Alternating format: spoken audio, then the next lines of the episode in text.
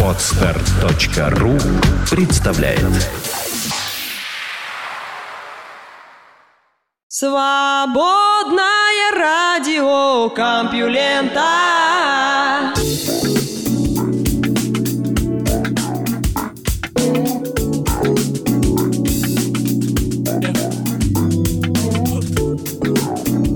Здравствуйте, слушатели свободного радио Компьюлента, и ура! Впереди очередные выходные. Вам уже можно отдыхать, а мне еще надо вам новости рассказать. Кстати, выпуск этот называется «Потерянный рай».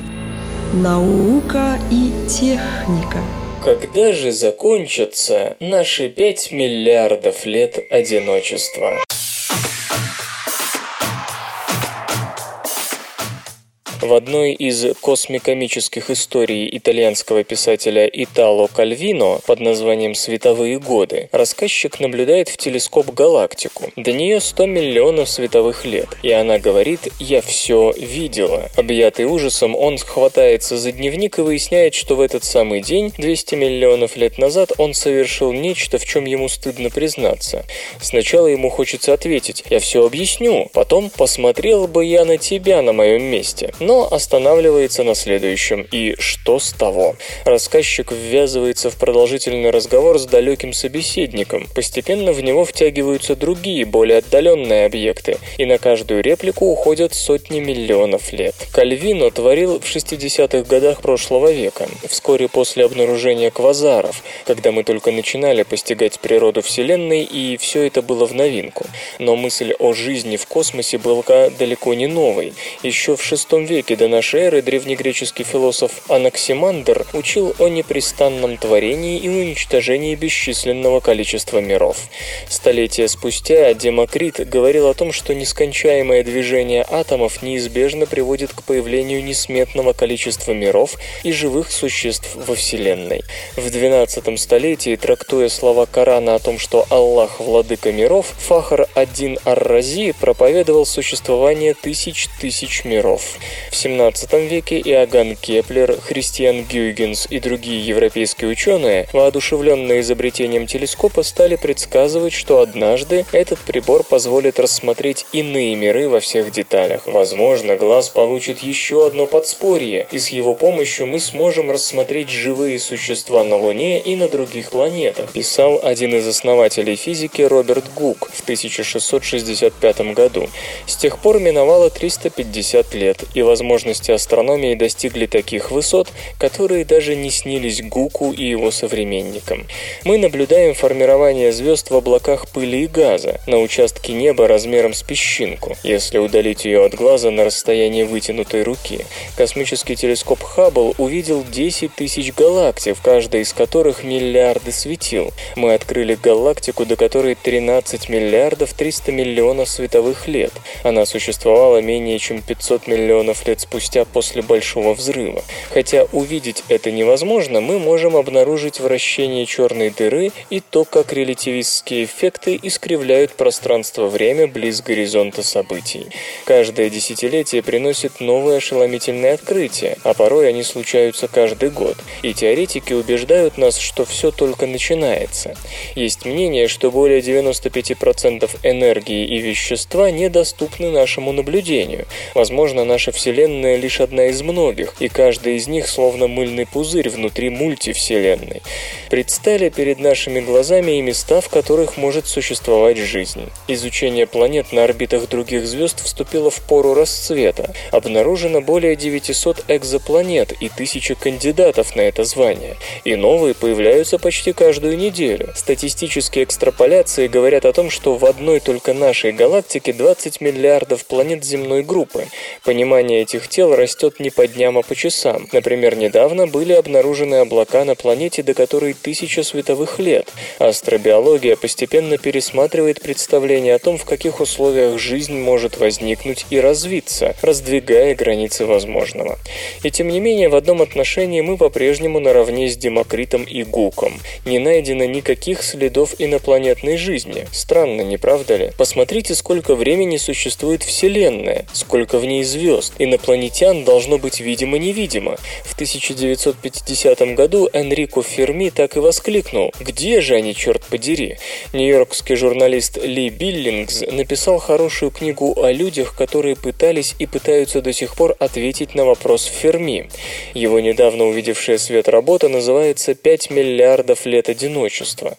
Прежде всего, это замечательное пособие для всех, кто ничего не знает о научных основах поиска других планет. Как, например, увидеть планету на фоне далекой звезды, если светило затмевает ее, как ядерный взрыв, спичку. Тем, кто неплохо разбирается в подобных вопросах, будет интересно прочитать о людях, посвятивших жизнь экзопланетологии, от Фрэнсиса Дрейка, который был инициатором поиска внеземной цивилизации и автором уравнения своего имени, в котором гипотетическая продолжительность существования цивилизации является ключевым фактором для оценки шансов на то, что мы с ней встретимся, до фонтанирующих идеями Грегори Лафлина и Сары Сигер, которых можно без преувеличения назвать светочами астрономии нового поколения. Но, пожалуй, самая интересная часть книги та, в которой господин Биллингс пытается ответить на вопрос, каким образом лучше всего защитить жизнь на нашей планете. Многие ученые серьезно сомневаются в том, что мы не одиноки. Зачем тогда нужно все эти дорогостоящие исследования? Вопрос особенно актуален сейчас, и особенно в США, которые по причине расточительных войн, возросшего неравенства и неконтролируемого развития финансового сектора оказались в заложниках у антидемократических и антинаучных сил. Ответов как минимум три. Во-первых, опускать занавес рано. Жизнь можно обнаружить по определенному дисбалансу химических веществ в атмосфере далекой планеты. Одно это станет волнующим открытием, одним из самых важных в нашей истории. Во-вторых, неважно, каким будет окончательный вывод, что во Вселенной жизни больше нет, что она встречается крайне редко или что ее полным-полно. В любом случае, мы научимся лучше понимать, что такое жизнь, и это в первую очередь принесет пользу здесь, на Земле. Уже сейчас очевидно, что человеческая деятельность – фактор, сопоставимый по силе воздействия на биогеохимическую систему с причинами массовых вымираний. Когда до нас таки дойдет, что мы на самом деле вытворяем собственным домом, тогда, возможно, человечество сделает первый шаг к подлинному единению с Геей. В-третьих, рано или поздно Солнце начнет припекать сильнее, и наши далекие потомки смогут выжить, лишь переселившись на другую планету. Господин Биллингс уверен, что имеет смысл начинать об этом думать уже сегодня. Людей, говорящих на данную тему, считают паникерами, поскольку до апокалипсиса еще очень далеко. Неизвестно, доживет ли до него человечество. И потом, что за дело нам до этих потомков? Пусть сами выкручиваются как хотят. Однако автор напоминает, что именно судьба человечества тревожила и вдохновляла Константина Циолковского, когда он в конце девятнадцатого века начинал мечтать о ракетах, сидя в российской глуши. Вот какие мысли на самом деле породили космическую эру. Весной этого года коллектив авторов опубликовал сборник статей «Век звездолетов. На пути к величайшему рубежу в истории человечества», в котором ряд известных ученых обсуждал реальность осуществления межзвездного перелета к две тысячи сотому году. Если верить экспертам, это не так уж невозможно, как может показаться. В одном из интервью господин Биллингс напророчил, что наша эпоха будет считаться осевой в истории разумной жизни. А осевое время – это термин, которым Карл Ясперс обозначил эпоху рождения философии на фоне мифа. Причем не только на Земле, но и во всей Солнечной системе, как минимум. По его мнению, велики шансы на то, что мы не оправдаем надежд грядущих поколений, хотя у нас есть все для того, чтобы распространить жизнь и разум за пределы Земли. Скорее всего, человеческая история закончится так же, как она начиналась, грязными сварами на одинокой, затерянной в пространстве планетке. Но один из пионеров в области квантовых вычислений, Дэвид Дойч, в книге «Начало вечности» говорит о том, что, несмотря на все наши сводящие с ума научные достижения, область неизвестного осталась такой же, какой была всегда, бесконечной. Мы не знаем, что ждет нас в будущем, поэтому давайте все-таки выберем оптимизм. И тут уместно вспомнить высказывание шестилетнего мальчика по имени Келвин, героя комиксов Билла Уоттерсона. «Иногда мне кажется, что самое твердое доказательство существования разумной жизни во Вселенной заключается в том, что она не пытается установить с нами контакт. Наверное, для начала нам всем надо успокоиться». В рассказе «Вселенная как зеркало» из сборника «Паломар», который увидел свет уже после смерти Итало Кальвино, господин Паломар медитирует на космос в надежде, что это это сделает его мудрым и невозмутимым. Очнувшись от космических грез, он обнаруживает, что ничего не изменилось. Его жизнь по-прежнему состоит из суеты, сомнений, ошибок и тоски. Самые м- технологичные новости. Необычайно мощная и близкая гамма-вспышка озадачила астрономов.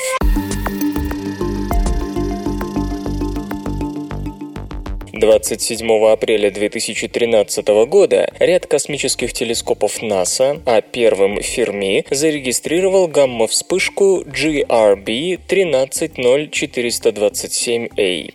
Сразу стало ясно, что это событие, мягко говоря, всколыхнет астрономов. Так и случилось.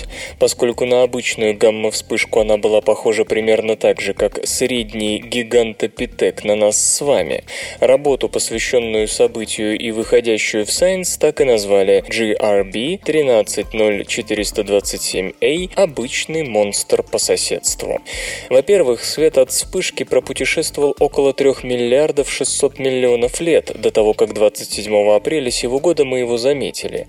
И это примерно втрое меньше, чем понадобилось излучению от похожих на него гамма-вспышек, регистрировавшихся ранее. Иными словами, для мощной гамма-вспышки это очень и очень небольшая дистанция от Земли. То есть событие случилось необъяснимо поздно в истории Вселенной, в момент, в отношении которого господствовавшие на апрель две тысячи тринадцатого теории уже отрицали возможность такой вспышки. Во-вторых, двадцать часов наблюдений гамма-лучей от этого источника стали рекордом. джи ар би тринадцать ноль четыреста двадцать семь эй еще и самая длительная вспышка такого рода. Обычно они заканчиваются буквально за минуты, и что стало причиной такой продолжительности события, пока не ясно. В-третьих, вспышка оказалась чрезвычайно энергичной. Именно от нее были зарегистрированы фотоны с энергиями до девяноста четырёх гигаэлектрон-вольт. Вернемся к теории таких процессов. Сегодня основным объяснением гамма-вспышек является коллапс очень массивных звезд на самих себя, с последующим образованием на их месте черной дыры. В этом случае возникают струи элементарных частиц, летящих в разные стороны со скоростями, близкими к световым. В струях образуются ударные волны, взаимодействующие с межзвездным пространством и с его электромагнитным полем. В ходе такого взаимодействия частицы теряют часть своей энергии посредством синхротронного излучения. Испускаются фотоны, и наибольшей энергией из них и обладает гамма-излучение, зарегистрированное в Ферми в апреле две тысячи тринадцатого года. Вот только наблюдавшаяся энергия гамма-фотонов оказалась несовместима с имевшимися теориями таких процессов. Для вспышки наблюдавшейся силы были слишком много фотонов, и слишком многие из них имели высокую энергию. Нынешние модели синхротронного излучения вообще не позволяют получить из ускоряемых ударными волнами частиц самые энергичные гамма-фотоны из тех, что зарегистрированы при наблюдениях джи ар би тринадцать ноль четыреста двадцать семь эй. Более того, считалось, что самые яркие вспышки порождают энергии от столкновений внутренних ударных волн, которые обусловлены процессами, порожденными самой коллапсирующей звездой. Тем не менее, анализ ритма вспышек джи ар би тринадцать ноль четыреста двадцать семь эй показывает, что в данном случае источник самых энергичных фотонов мог быть внешним по отношению к коллапсирующему светилу. Стандартная модель гамма-вспышек оказалась слишком коротким одеялом. Один из анализировавших события исследователей, Никола Амадеи из Стэнфордского университета, так и обозначает ситуацию. Вы натягиваете его на подбородок и в итоге оголяете ноги. Если вы попробуете объяснить ритм вспышек с нашей стандартной моделью, то провалитесь с объяснениями их энергии. В общем, нынешнюю модель гамма-вспышек закрывать еще рано, но к ней уже сейчас нужны дополнения или даже альтернатива. Но в целом ученые скорее воодушевлены, чем обескуражены. По-настоящему крутая штука с гамма-вспышками – это то, что их взрывающаяся материя пропутешествовала со скоростью света, так что мы смогли наблюдать релятивистские ударные волны, отмечает один из соавторов Джакомо Вианелло из Стэнфордского университета. Мы не можем воспроизвести релятивистские ударные волны в лаборатории, так что мы на самом деле не знаем, что в них происходит, и это один из основных неизвестных факторов в модели. Эти наблюдения серьезно ударили по имеющимся моделям и могут привести нас к лучшему пониманию физики. За Венерой тянется огромный шлейф пыли.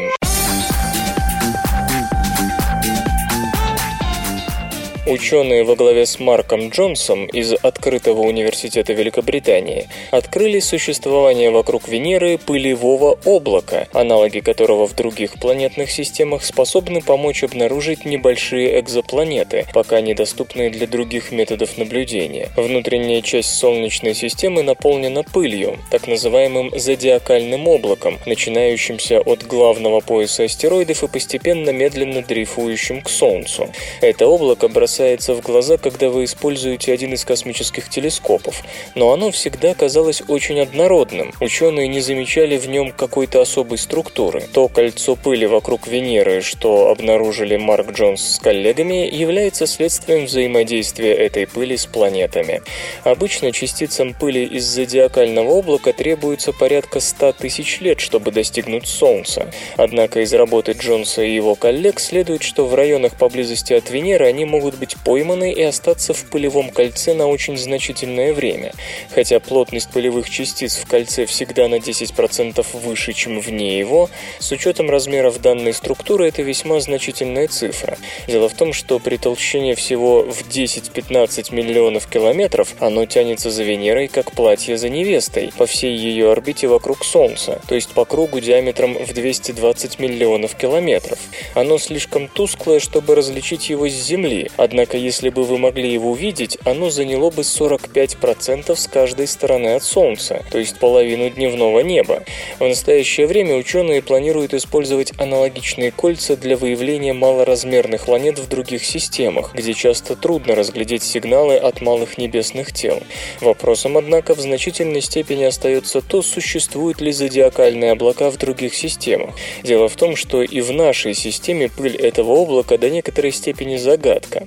Давление солнечного излучения должно выбросить пыль подальше от внутренних планет, а солнечная гравитация заставит слишком близкие к светилу частицы просто упасть на него. То есть пыль откуда-то постоянно берется, иначе никакого зодиакального облака и ежедневно наблюдаемого нами зодиакального света просто не было бы.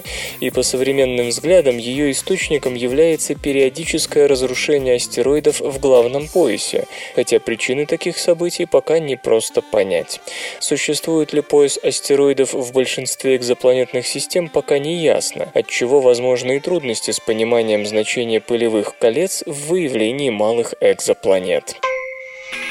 Вслух и с выражением читаю стихотворение. Михаил Морозов, «Ванна».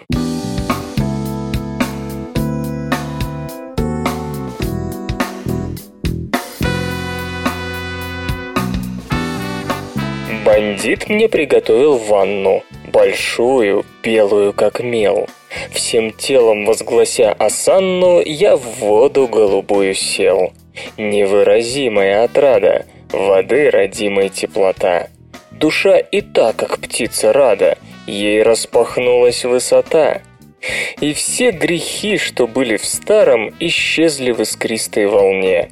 Бандит сказал мне, с легким паром, и нежно улыбнулся мне.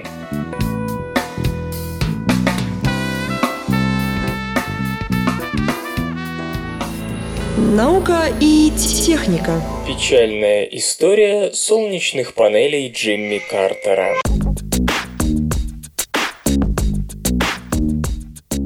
двадцатого июня тысяча девятьсот семьдесят девятого года журналисты, выстроившись гуськом, проследовали по черной лестнице к ничем не примечательной двери и вышли на крышу западного крыла Белого дома. Безжалостно светило солнце, и репортеры «Нью-Йорк Таймс», «Вашингтон Пост» и «Wall Street Journal» и прочих важнейших средств массовой информации немедленно зажмурились и прикрыли глаза пресс-релизами, заранее разложенными на складных стульях перед хорошо знакомым президентом подиумом. Пресс-релизы подробно рассказывали о технических характеристиках и принципе работы странных объектов, выглядывавших из-за трибуны. То был ряд больших солнечных тепловых коллекторов, привинченных к крыше и наклоненных к солнцу под углом сорок пять градусов. Когда глаза привыкли к яркому свету, журналисты разинули рты от удивления. Многие из них, конечно, читали о солнечной энергии, которая стала популярной на волне энергетического кризиса, разразившегося из-за арабского эмбарго на ввоз нефти в США в тысяча девятьсот семьдесят третьем году и иранской революции тысяча девятьсот семьдесят девятого года, но большинство еще никогда не видело солнечную батарею вблизи. Покрытые стеклом панели в стальных рамах три с половиной на два метра производили внушительное впечатление. Ознакомительные материалы поясняли, что это солнечные тепловые коллекторы, которые нагревают воду для нужд Белого дома. Нагретая солнцем вода поступает в баки, стоящие в подвале, а оттуда непосредственно в краны. Солнечные панели применялись для нагрева воды вот уже не первый десяток лет, но установить их на крыше Белого дома это был смелый шаг и даже в некотором роде сенсация. Журналисты оживленно переговаривались между собой, гадая, как эти панели помогут Картеру развивать солнечную энергетику. Соответствующая программа разрабатывалась уже несколько месяцев. Несколько минут спустя репортеры выпрямились, приготовили блокноты, ручки и диктофоны. Пресс-секретарь Белого дома Джоди Пауэлл представил президента. За кафедрой стоял измотанный человек. Его светло-каштановые волосы с проседью посидели еще больше. Картеру, заступившему на президентский пост, выпало трудное время. Разгром во Вьетнаме, инфляция, энергетический кризис, очереди у бензоколонок. Претензии США на роль сверхдержавы стали вызывать сомнения. Несмотря на все усилия Картера, его речи и телеобращения на фоне камина, в которых он предлагал все новые и новые решения, беспокойство росло. США оказались в рабстве у своенравной ОПЕК. Но теперь, когда за спиной Картера стояли солнечные панели, казалось, что победа над кризисом не за горами. Хватит говорить о зависимости от иностранной нефти, о необходимости потуже затянуть пояса. Новенькие солнечные панели, установленные на крыше Белого дома, имели, конечно, символическое значение, но в то же время они были вполне конкретны и осязаемы, и Картер надеялся, что впереди у США светлое энергетическое будущее. Нельзя наложить эмбарго на солнце, нельзя прервать поставки солнечного света, убеждал собравшихся президент. Для следующего поколения солнечный нагреватель будет либо диковинкой, музейным экспонатом, напоминанием о пути, которым мы не пошли, либо он станет частичкой одного из величайших и увлекательнейших предприятий, за которые брался американский народ. Мы поставим себе на службу энергию солнца и избавимся от вредной зависимости от иностранной нефти. Сравнивая себя с двадцать третьим президентом Бенджамином Гаррисом, при котором в тысяча восемьсот девяносто первом году в Белом доме впервые появилось электрическое освещение, Картер выражал надежду на то, что демонстрация им веры в солнечную энергию будет способствовать повсеместному распространению технологии. Репортеры неистово строчили в блокноты, а Картер рисовал будущее на солнечных батареях. Он обещал выпросить у Конгресса сто миллионов долларов на создание банка солнечной энергетики, с тем, чтобы к двухтысячному году двадцать процентов энергии, потребляемой в США, давали альтернативные источники, а не ближневосточная нефть. Для этого он собирался уговорить Конгресс обложить отечественную нефтедобывающую промышленность налогом на дополнительный доход и выделить субсидии, которые стали бы стимулом для установки солнечных панелей на новых и уже существующих домах. По окончании речи Картер пригласил журналистов осмотреть солнечные панели. Нахваливая оборудование, он находился в своей стихии. Бакалавр военных наук, выпускник военно-морской академии, защитивший диплом по ядерной физике, Картер всегда интересовался новейшими технологиями. Благодарная пресса заразилась энтузиазмом президента. На следующий день газеты высказались в поддержку его инициативы, и даже немногочисленные критиканы не могли отрицать того, что давно пора перейти на возобновляемые источники энергии. Пожалуй, впервые за годы президентства Джимми Картера страна увидела проблеск надежды. Увы, проблеском он и остался. Не прошло и четырех месяцев, и четвёртого ноября военизированная группировка исламистов «Ученики имама» взяла штурмом американское посольство в Иране, и более шестидесяти американцев оказались в заложниках. В апреле тысяча девятьсот восьмидесятого года крайне рискованная операция по их спасению блистательно провалилась, после чего попытка Картера переизбраться на второй срок оказалась обречена. Такая же судьба постигла план по созданию банка солнечной энергетики. С тех пор, как Джимми Картер провел презентацию дорогих его сердцу солнечных панелей, миновало тридцать с лишним лет. Его предупреждение относительно того, что они могут превратиться в диковинку и музейный экспонат, сбылось. Одна из тех панелей ныне демонстрируется в музее президентской библиотеки Картера в Атланте.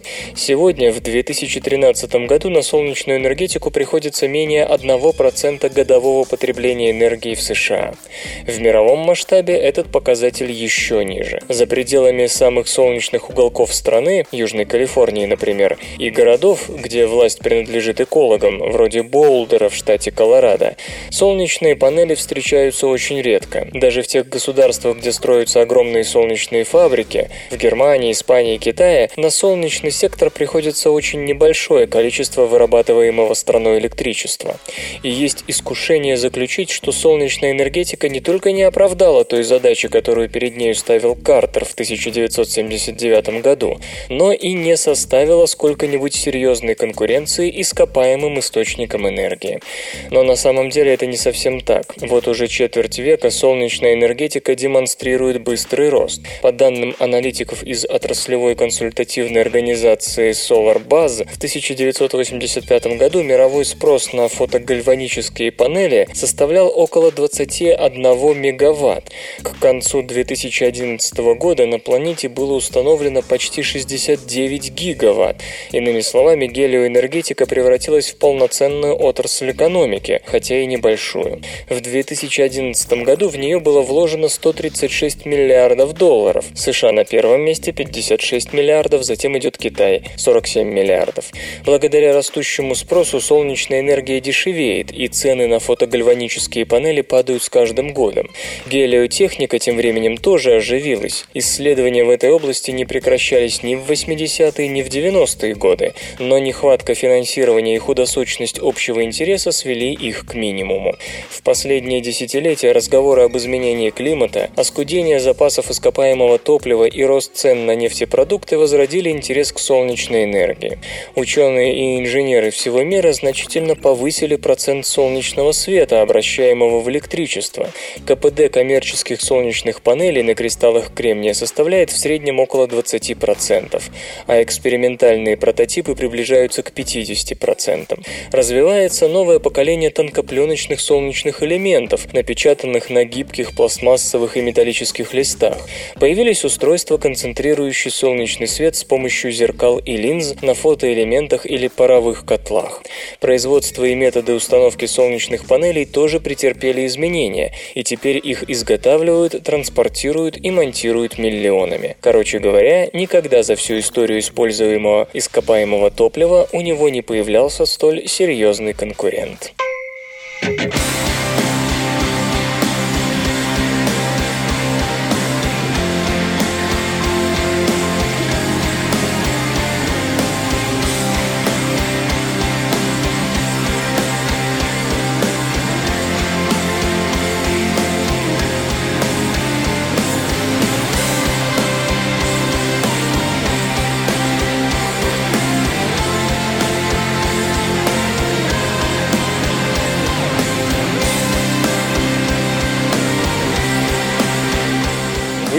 Группа по умолчанию с песней «Я знаю, мне снилось».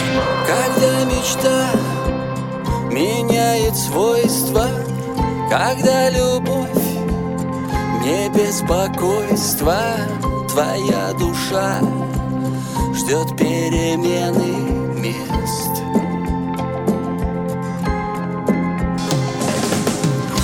Еще вчера все было просто, меняют все твои вопросы, твои слова, им перевода нет.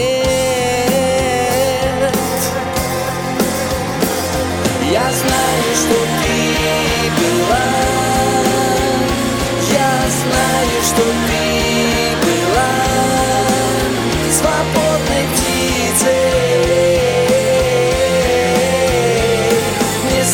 Что ты могла, мне снилось, что ты могла не приземлиться. И замерла картиной сонной, ты у меня была спокойна, ты для меня такой осталась навсегда.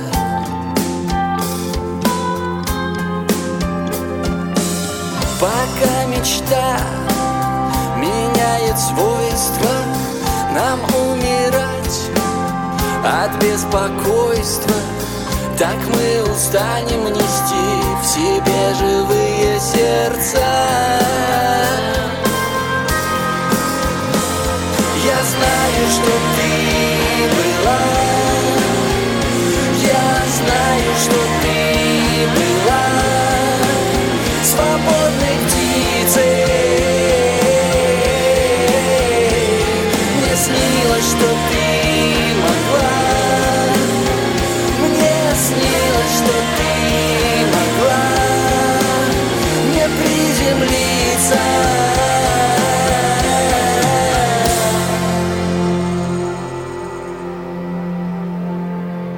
Твои глаза не мой ответ. Твои слова, меня в них нет. Твои глаза,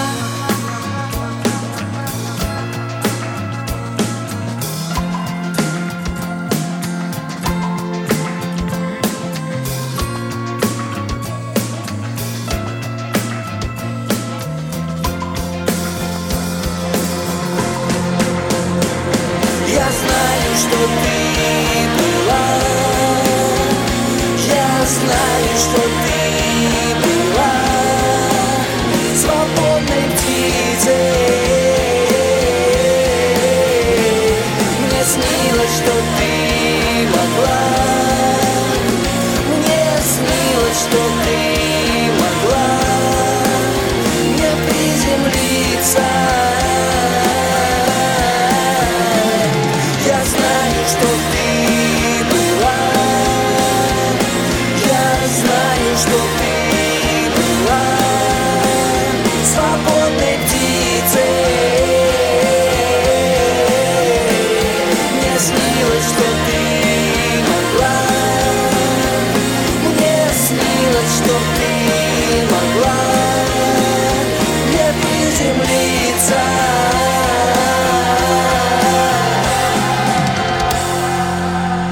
Двумерное олово может стать следующим чудо-материалом.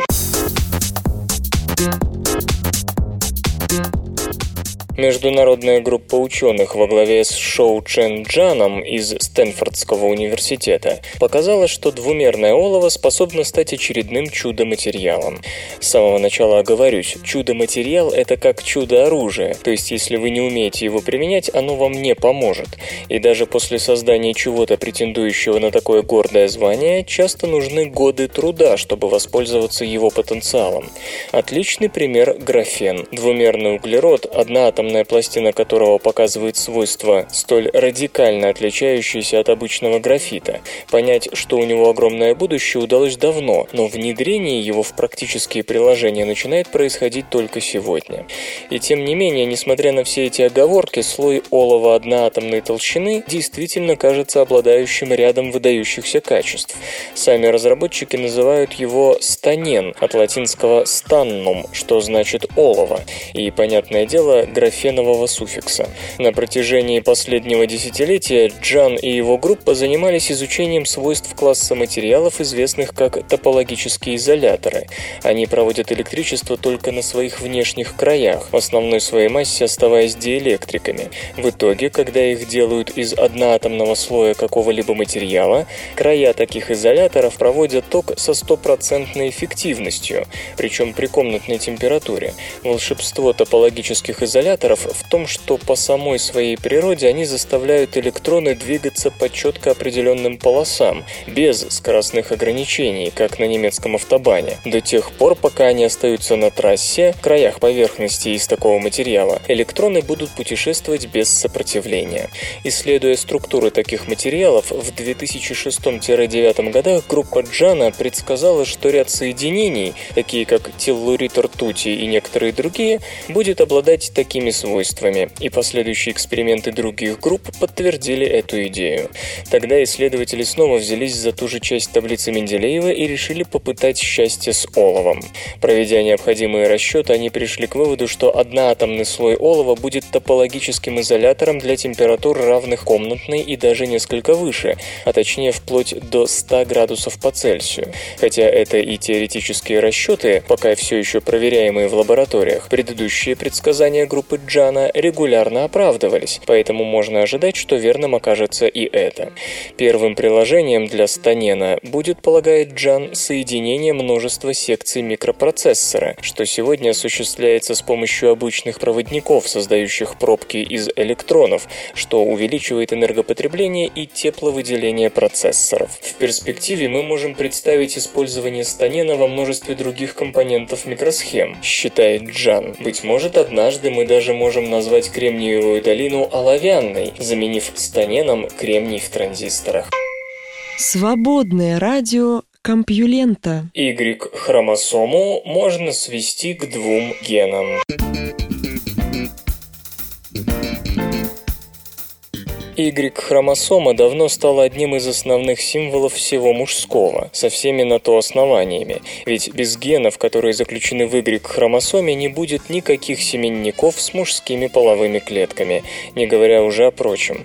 Однако много ли генов тут надо? В смысле, вся ли хромосома работает на мужские признаки или только ее часть? Этот вопрос попытались исследовать Моника Уорд и ее коллеги из Гавайского университета в Мануа, США. Результат поразил самих ученых. Оказывается, мужские функции Y-хромосомы можно полностью заменить двумя генами. Эксперименты проводились с мышами, у которых из всех Y-хромосом работало только два гена – эс эр уай и эй эф и два эс три уай. От первого зависит развитие семенников, от второго – деление сперматогониев, предшественников сперматозоидов. Считалось, что самцы, у которых работают лишь два эти гена, бесплодны, так как предшественники половых клеток не могут у них нормально делиться и развиваться. Однако исследователям удалось найти у самцов-мутантов зрелые сперматозоиды, использованные ими в искусственном оплодотворении.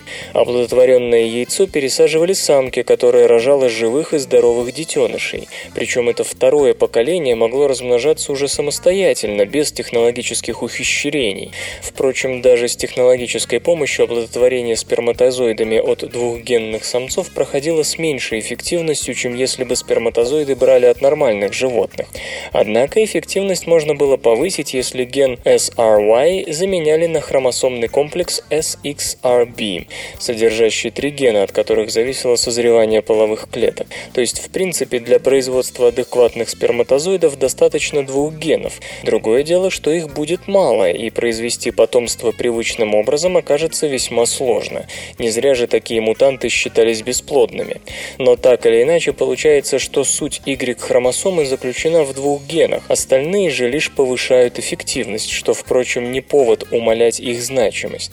Авторы работы полагают, что их результаты помогут в борьбе с мужским бесплодием, которое часто связано с неспособностью половых клеток дозреть. Разумеется, эти результаты получены на животных, однако есть основания полагать, что в этом отношении половые системы разных млекопитающих довольно схожи. Ну и, разумеется, нельзя не вспомнить про так пугающее многих исчезновение Y-хромосомы. Если скорость этого процесса не увеличится, то до двух-трех генов, составляющих ее суть, дело дойдет еще очень нескоро. Железо и гаджеты. Нептун Пайн, или как заново изобрести умные часы. Проекты умных наручных часов появляются как грибы после дождя. Мы уже рассказывали о нескольких таких гаджетах. Эйджин с двумя процессорами для обеспечения максимальной энергоэффективности, Эмапульс Smile Smartwatch с двумя изогнутыми о лед-экранами и тремя камерами, Cryos Meteor с голосовым и жестовым управлением, а также Орсто Плюс. И вот очередная новинка – часы Neptune Pine, разрабатывающиеся компанией Neptune Computer. Они них и поговорим сегодня. Разработчик заявляет, что его детище имеет очень важное преимущество перед большинством похожих гаджетов.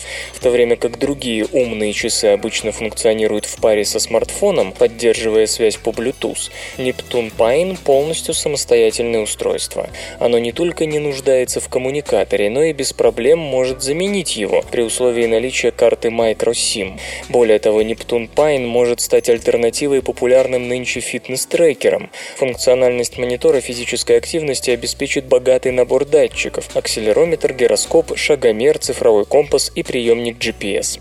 Поддерживаются фитнес-приложения вроде RunKeeper. В основу устройства положен двухъядерный процессор Qualcomm Snapdragon эс четыре с частотой один и два десятых гигагерца. Сенсорный дисплей с диагональю два и четыре десятых дюйма характеризуется разрешением триста двадцать на двести сорок точек. Для хранения данных предусмотрено до тридцати двух гигабайтов памяти. В оснащение входят контроллеры беспроводной связи Wi-Fi и Bluetooth четыре ноль, пятимегапиксельная основная и фронтальная камера на ноль целых три десятых мегапикселя, обе со светодиодной вспышкой, ю эс би-порт и гнездо для наушников. Корпус защищен от воды и пыли. Несмотря на то, что Neptune Pine не нуждается в сопутствующем устройстве, мини-компьютер все же может быть сопряжен со смартфоном или внешним фитнес-анализатором. Размеры составляют шестьдесят шесть на пятьдесят три и пять и на четырнадцать миллиметров, вес около шестьдесят один грамма. Умные часы рассчитаны на использование в сотовых сетях джи эс эм, джи пи ар эс Edge и ю эм ти эс эйч эс пи эй. Аккумуляторная батарея емкостью восемьсот десять миллиампер-часов обеспечит до восьми часов голосового общения или до семи часов работы в интернете через Wi-Fi. На устройство планируется инсталлировать Android четыре точка один Jelly Bean.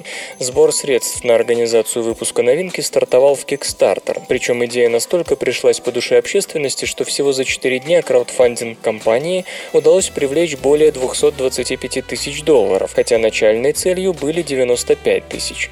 До закрытия копилки еще двадцать девять дней. Пока зарезервировать Neptune Pine можно, пожертвовав двести долларов или больше. В рознице новинка будет стоить триста тридцать пять долларов. Поставки начнутся в январе. Исторический анекдот. Фараон Амасис, он же Яхмес второй, пришел к власти, свергнув фараона Априя. По версии Геродота, он был простого происхождения, а выдвинулся, сделав военную карьеру и став в конце концов начальником ливийских наемников, с помощью которых он Априя и сверг. И сперва египтяне мало уважали и ни во что не ставили нового фараона, так как он был даже незнатного рода. Потом, однако, Амасису удалось завоевать их расположение хитрым, но деликатным способом. Среди несметных сокровищ был у него и умывательный таз, который сам фараон и все его гости всегда пользовали для омовения ног. Этот таз Амасис велел расплавить, отлить из него статую бога и воздвигнуть в самом оживленном месте города. Египтяне же, проходя мимо статуи, благоговейно молились ей. Когда же Амасис услышал об этом, то повелел призвать к себе египтян и объявил им, что статуя была сделана из того таза, в который они раньше плевали, мочились и в котором омывали ноги, а теперь ее благоговейно почитают. Вот и с ним, прибавил фараон, произошло примерно то же самое, что с этим тазом. Пусть когда-то прежде Амасис был только простым гражданином, а теперь он их царь, поэтому они должны почитать и уважать его. Так Амасис расположил к себе египтян.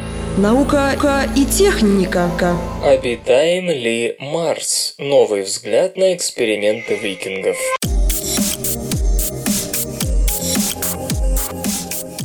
Почти сорок лет назад два американских аппарата взяли пробы марсианского грунта и попытались найти в них следы микроорганизмов. Результаты оказались по меньшей мере неоднозначными. Споры о том, что же в действительности обнаружили викинги, не утихают до сих пор. На этот раз исследователи пошли несколько иным путем. Вместо вопроса о жизни на Марсе сотрудников Института сети и их коллег больше интересовали характеристики окружающей среды, выявленные викингами – Полученные результаты говорят о том, что на поверхности планеты не только имеются перхлораты, найденные аппаратами, но также должны быть связаны с ними высокоактивные соединения, которые способны разлагать органику при низких температурах, что объясняет результаты биологических экспериментов викингов. Пригодна ли такая среда для жизни? Ведущий автор исследования Ричард Квин отмечает, что корректнее ставить вопрос так: насколько хорошо на Марсе сохраняются следы древних биоподписей, химических признаков жизни. По его словам, акценты стали смещаться еще в две тысячи девятом году, после того, как были опубликованы результаты работы станции «Феникс», которая обнаружила перхлораты на северном полюсе планеты. Мы постоянно возвращаемся к викингам, потому что добытые ими данные так и не получили объяснения, говорит господин Квин. Благодаря «Фениксу» научная дискуссия пошла в новом направлении. От супероксидов и пероксидов она сдвинулась в сторону химии, основанной на хлоре и оксидах хлора. Непосвященный не увидит в этом никакой разницы, но указанное изменение научного фокуса дало, по словам ученого, совершенно иную оценку того, насколько пригоден для жизни марсианский грунт. Судя по тому, что мы знаем о жизни в экстремальных условиях, можно с уверенностью утверждать: мы изучаем среду, которая в древности могла быть обитаемой. Открытие перхлоратов намекает на то, каким образом поверхность Марса развивалась сравнительно недавно. Вопрос заключается в ее способности сохранять биоподписи, а не в ее обитаемости в древние времена. Итак, в тысяча девятьсот семьдесят шестом году на Красную планету прибыли викинги. НАСА, которая за девять лет до этого доставила человека на Луну, добилась еще одного громкого успеха. Оба аппарата проработали намного дольше запланированного девяностодневного срока. Сделано было немало, но в центре внимания оказались, конечно, три биологических эксперимента. Во-первых, эксперимент по изменению газовой среды. Образец марсианского грунта был помещен внутрь станции и обработан жидким раствором, содержавшим органические и неорганические соединения. Грунт среагировал на воду и выделил кислород еще до того, как вошел в контакт с этим раствором. После контакта грунт разложил органику. Во-вторых, эксперимент по внесению меченных веществ. Небольшое количество земной органики смешали с образцом марсианского грунта. Эти соединения были помечены радиоактивными маркерами, чтобы можно было видеть, как микроорганизмы, если они там есть, расправятся с питательными веществами. Результатом стало выделение углекислого газа. В-третьих, эксперимент по внесению пиролитических веществ. Образец марсианского грунта нагрели, после чего был зарегистрирован выход из грунта органических остатков. Господин Квин занимался изучением результатов этого эксперимента раньше, поэтому в новом исследовании оставил его в стороне. Увидев результаты второго и третьего экспериментов, ученые сначала разволновались, ведь именно так повели бы себя земные организмы в аналогичных условиях. Однако скепсис победил. И вот почему. Во-первых, эксперимент по изменению газовой среды дал совершенно противоположные результаты. Вместо присутствия микроорганизмов он показал наличие в грунте химически активных соединений, окислителей. Во-вторых, органический анализ, проведенный викингами, не обнаружил никаких органических соединений марсианского происхождения. К тому же было решено, что высокий уровень солнечного ультрафиолета, скорее всего, сделал поверхность планеты стерильной и непригодной для жизни. За прошедшие с тех пор десятилетия понимание Марса изменилось неимоверно.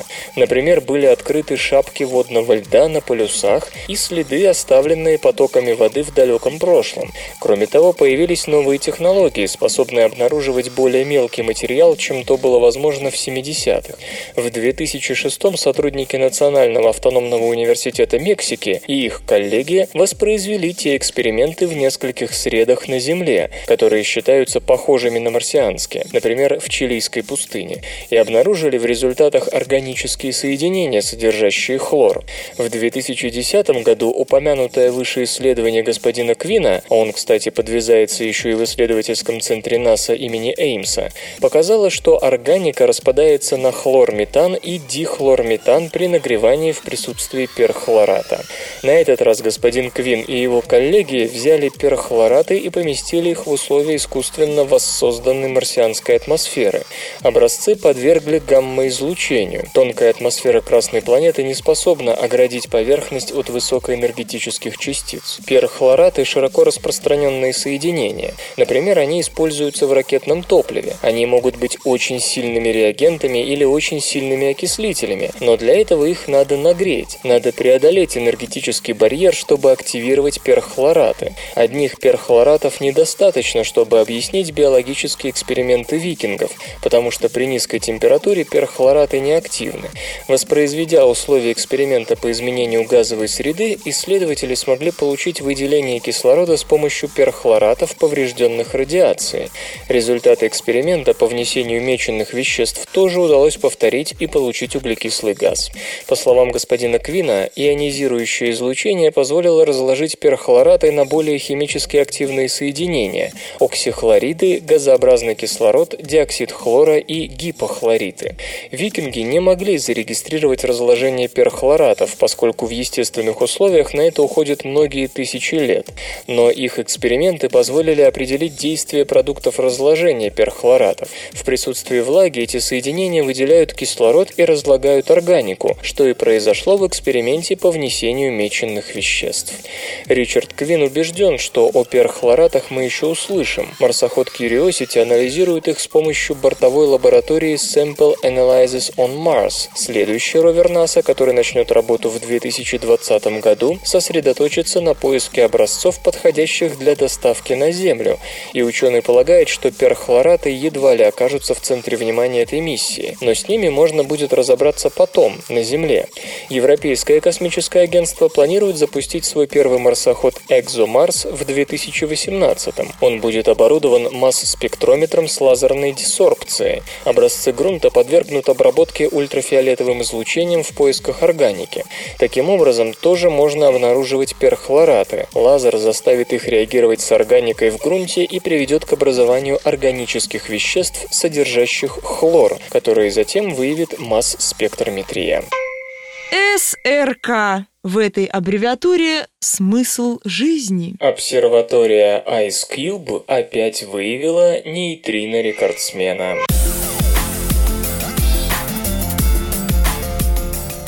Как эс эр ка уже сообщала ранее, нейтринная обсерватория IceCube, находящаяся в Антарктиде, на станции Амундсен-Скотт, точнее в полутора-двух километрах под станцией, не так давно зарегистрировала два нейтрина не от мира сего, то есть с энергиями выше одного квадриллиона электрон-вольт, это один пятый электрон-вольт или тысяча тераэлектрон-вольт, иначе говоря, таких высоких энергий, которые никогда ранее не регистрировались.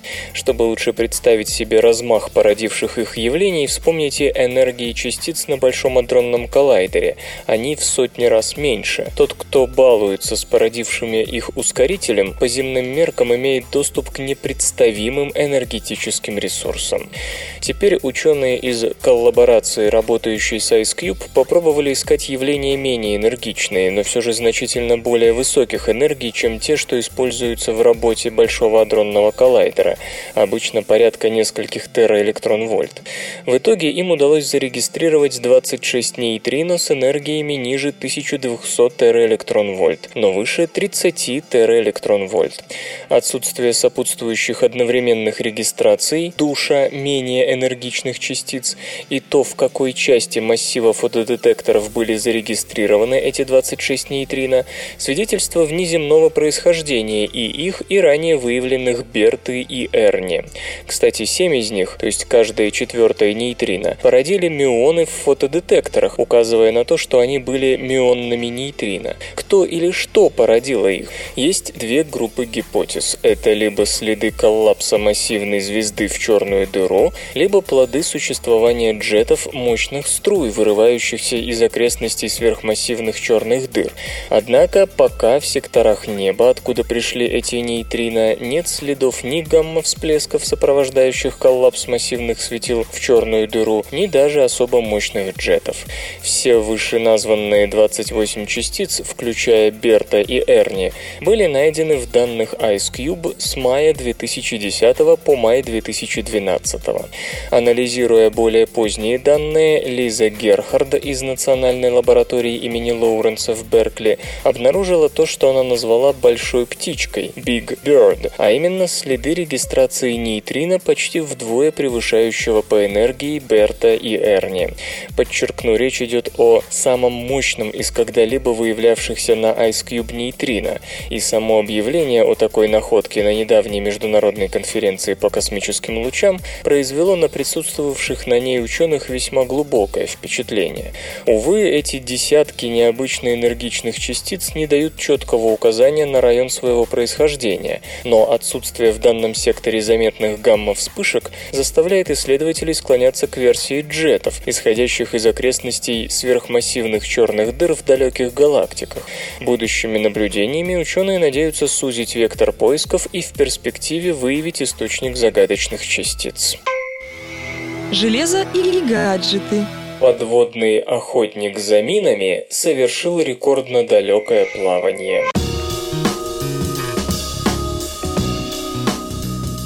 Научно-исследовательская лаборатория ВМС США, а точнее ее акустическое подразделение, совместно с компанией Bluefin Robotics поставила рекорд дальности плавания для автономного подводного искателя мин Reliant. Он прошел пятьсот семь километров, при этом активно используя новейший низкочастотный широкополосный гидролокатор и регулярно информируя Центр управления своей деятельности. Маршрут был особо сложным, ибо робота планируется использовать на мелководье, в переполненных многообразными объектами портах, так что пройти ему пришлось от насыщенной кораблями Бостонской гавани до северной части Нью-Йоркского залива. Аппарат длиной в шесть метров и весом в шестьсот восемь килограммов является довольно массивным для сегодняшних подводных роботов, так что почти наверняка ему пришлось проявить умение маневрировать в ограниченном для своих размеров пространстве, избегая столкновения с даже не подозревающими о его существовании гражданскими судами. Что немаловажно, миссия была полностью автономной, то есть дрон производства Bluefin Robotics следовал своей программе и не имел непрерывной радиосвязи или постоянного дистанционного управления. Впрочем, для подводного аппарата его реализовать было бы все равно непросто. Для оптимизации расхода энергии при движении и повышения скрытности на маршруте глубину хода Reliant выставили на постоянные десять метров, а среднюю скорость на два с половиной узла. Каждые двадцать километров автономный подводный аппарат выплывал на поверхность, чтобы сообщить о своей позиции посредством спутниковой системы связи «Иридиум». В итоге до конечного пункта своего маршрута, бухты Аппер-Бэй, северная часть Нью-Йоркского залива, он добрался с десятью процентами заряда батарей. Более чем внушительное достижение для пятисот семи километрового путешествия с двадцатью пятью всплытиями. Reliant имеет модульную конструкцию, в которой который значительную часть объема занимает батарея емкостью в сорок киловатт-часов, предназначенная для поддержания активной деятельности аппарата на протяжении ста девяти часов. В прошедшей миссии его энергозатраты оказались равны лишь семи киловатт-час на сто километров. Это также очень достойная цифра, которая к тому же может быть заметно увеличена по мере роста емкости аккумуляторов дрона. Для ориентации в пространстве в аппарате применена система инерциальной навигации, объединенная с джи пи эс-модулем, который работает в надводном положении и используется для коррекции показаний инерциальной системы. Кроме того, для еще более точного определения местоположения дрон использует запись собственного движения по скорости и времени, которая позволяет ему корректировать данные даже без всплытия и соответствующей помощи джи пи эс. Что ж, плавание впечатляющее, особенно с учетом того, что это только первое из серии испытаний нового роботизированного средства обнаружения мин, способного выявлять как донные, так и обычные морские снаряды с минимальным процентом ложных тревог. Но зачем все это США? И не актуальнее для этой страны совсем другое использование автономных подводных необитаемых аппаратов. Все верно, Reliant — лишь часть более широкой программы. Во-первых, он предусматривается к использованию с кораблей береговой обороны, где его будут запускать с аналогов торпедных аппаратов для расширения зоны покрытия каждого корабля, не способного находиться в каждой точке побережья сразу. Во-вторых, новую технологию, конечно же, планируют задействовать и в противолодочной борьбе, хотя пока сведения по этому направлению исследований поступают очень скупо. В то же время отработка системы поиска мин, включая как гидролокацию, так и другие сенсорные системы, несомненно имеет прямой практический смысл и для отработки методики обнаружения подлодок противника в американских водах. Впрочем, не только американских. Среди перспективных целей таких аппаратов – отслеживание подводных лодок в подледных условиях. Компью... Компью... Компью... Компьюлента. Подкаст.